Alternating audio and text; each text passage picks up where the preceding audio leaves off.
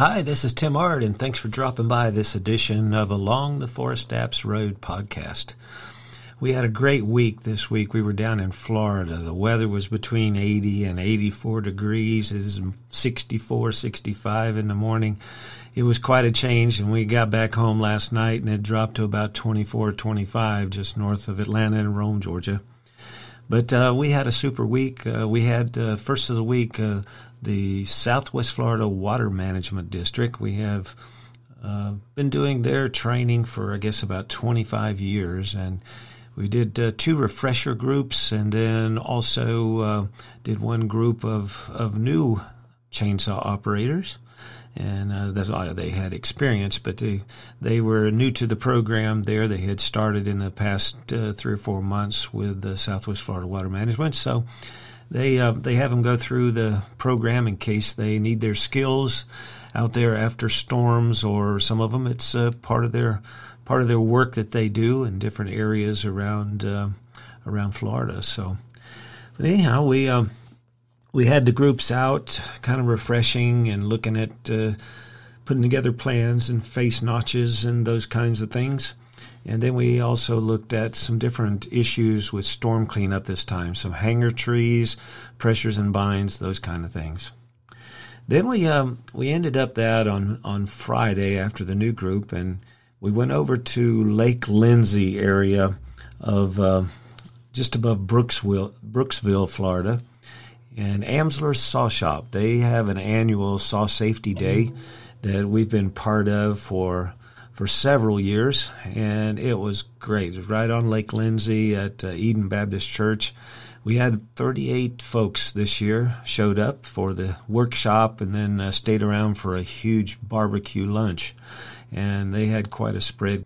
But it uh, it went very very well, and we uh, we were able to meet some new people as well as there were several that were returning uh, this year from previous uh, workshop. Uh, we started off with just a little bit of the, the board talking about uh, PPE. it's probably I don't know, probably ten percent of the group had actually been in previous years.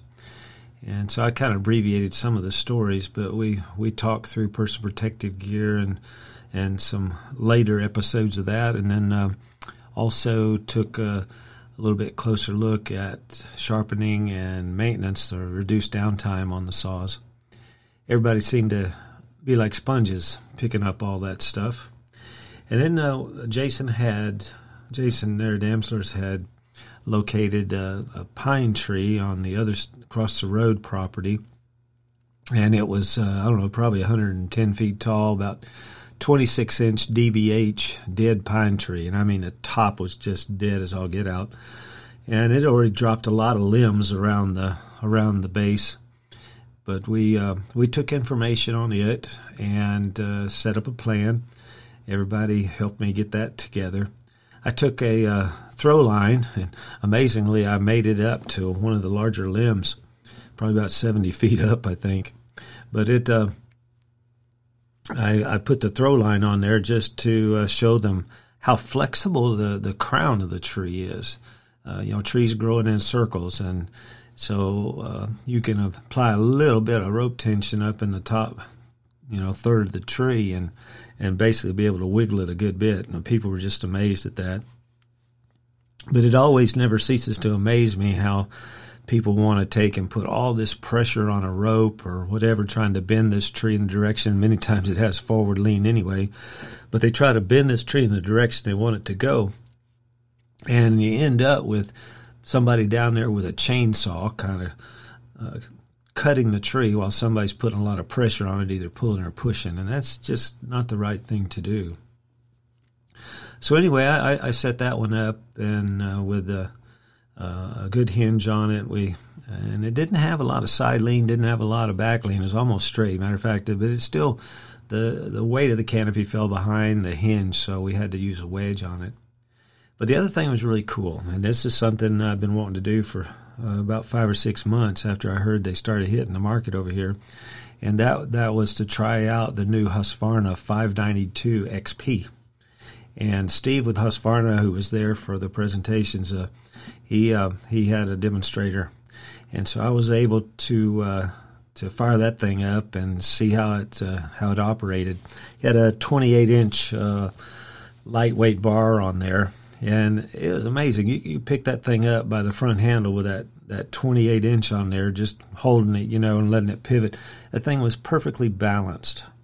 And the whole saw, I don't know, I don't know exactly what the weight was. I haven't looked it up, but I don't think it's much over about 17, 18 pounds at the most, all dressed out with a bar. Seemed like might be a little heavier, but it, it seemed so balanced that it didn't uh, didn't play a big part there. But anyway, I uh, I fired that thing up and cut some brush around it, and it did really good. We cut a little spring pole, and then I uh, I started the face notch. The chain was a little bit dull. He had demoed it a couple times, and somebody probably caught some dirty wood, but um, I went ahead with the face notch, and then I bored through, set up about a two and a half inch hinge, cut back, placed the wedge back there, cut off the back, and uh, started driving. Showed them how to stack wedges and that kind of stuff, and and drop that tree over, and uh, went went pretty good. But um, I then decided I would uh, start bucking up the trunk, and I I left it up in the air, and so um, I started bucking it up, and I said I'm gonna sharpen. So I, we got out my my Pferd chain sharp and and worked the chain over just real quick. And I wasn't being real precise with it. I had the whole crowd there watching. I just wanted to kind of hurry up so we could talk about some other techniques and and uh, more or less. Uh, I sharpened it in about five minutes there and and started bucking some of the, the rounds. And I tell you what, that that thing will flat out cut. I mean, you could you could ride it pretty hard, and it sounded like it went into overdrive and and or passing gear, and it it would throw some chips. So I was I was very very impressed with that saw. Easy to start too, the compression release especially. But even uh, even without it, it pulled through and and fired very quickly. And then with the compression le- release on, it was, it was, it was probably like pulling my 562. It wasn't uh, wasn't hard at all, and uh, balance and all like it was. It, it it was really really a good experience. So I was I was very glad to be able to uh, give that a shot yesterday, and uh, and uh, so it uh, it impressed me.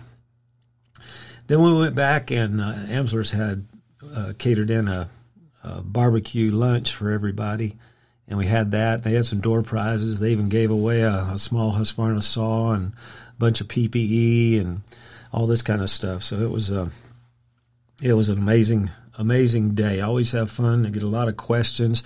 a lot of people there from uh, disaster relief groups around Florida.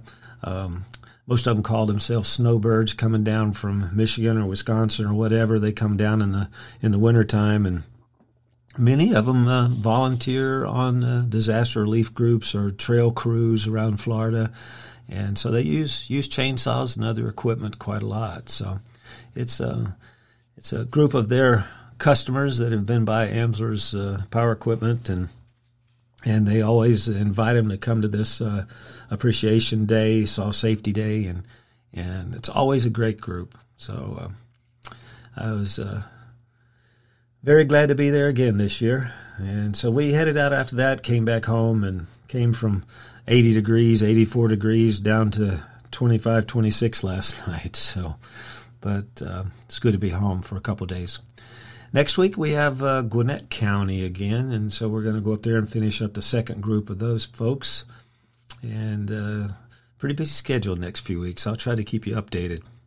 Thanks for dropping by, and if you have any questions, you can drop them to info at forestapps.com, and I'll be glad to uh, either put them back on podcast or, or take and email you back the answers, and, and uh, don't want to leave you hanging out there, so let us know your questions, and we'll try to take care of them. So, good sawing, and we will talk to you later.